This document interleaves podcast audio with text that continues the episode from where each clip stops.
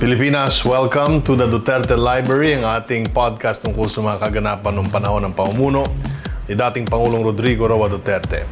Dito babalikan natin ang ilan sa mga pangyayari sa administrasyon ni Tatay Digong at baka may mapulo tayo na aral o di kaya may maisip tayo na nagawa na noon na maaring magpatuloy o gawing basihan ng mga follow-up programs.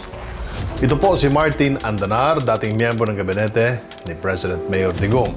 Welcome to the Duterte Library. Sa episode na ito, babalikan natin ang dalawang linggong Feb 11 to 17, 2017, kung kailan dinala ng Pangulo ang kanyang gabinete sa Surigao matapos ito tamaan ng lindol na may lakas na 6.7. Inaprubahan niya ang reorganization ng Committee on Decorum and Investigation sa Office of the President. At dinalaw niya ang mga sundalong namatay at nasugatan sa engkwentro sa NPA sa Davao. Pilipinas, ito po si Martin Andanar at ito ang The Duterte Library.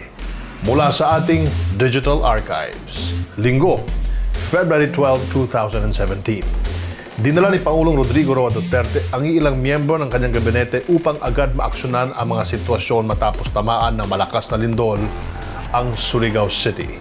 Agad ding nagsagawa ng distribution ng emergency food packs si Tatay Digong para sa mga kababayan natin doon. Webes, February 16, 2017. Nilagdaan ni President Duterte ang Memorandum Number 11 reconstituting the Committee on Decorum and Investigation of Sexual Harassment Cases in the Office of the President. Layo nito ang mas mabilisang investigasyon ng mga kaso ng sexual harassment sa lahat ng tao ng pamahalaan na nasa ilalim ng Office of the President. At Biyernes, February 17, 2017, pumunta sa Davao si Tatay Digong upang makiramay at makiisa sa mga sundalo nating nasawi at nasugatan sa engkwentro laban sa New People's Army nung kalilipas lamang na gabi. Pilipinas, yan po ang ating mga nakalap mula sa The Duterte Library. Sa pagbalik tanaw natin sa panahon ngayon, makikita natin ang decisiveness ng pamalaan ni Tatay Digong kung kailan na agad ng pagpapasya at aksyon agad niyang itong binibigay. Isa sa mga katagang palaging bukang bibig ni PRRD ay ang whole of government approach. Sa mga okasyong kinakailangan talaga ang agarang aksyon. Asahan mong ipatatawag niya ang mga kinakailangang cabinet members upang on the spot masimula na ang kinakailangan gawin. Ganun si Presidente, action and results oriented.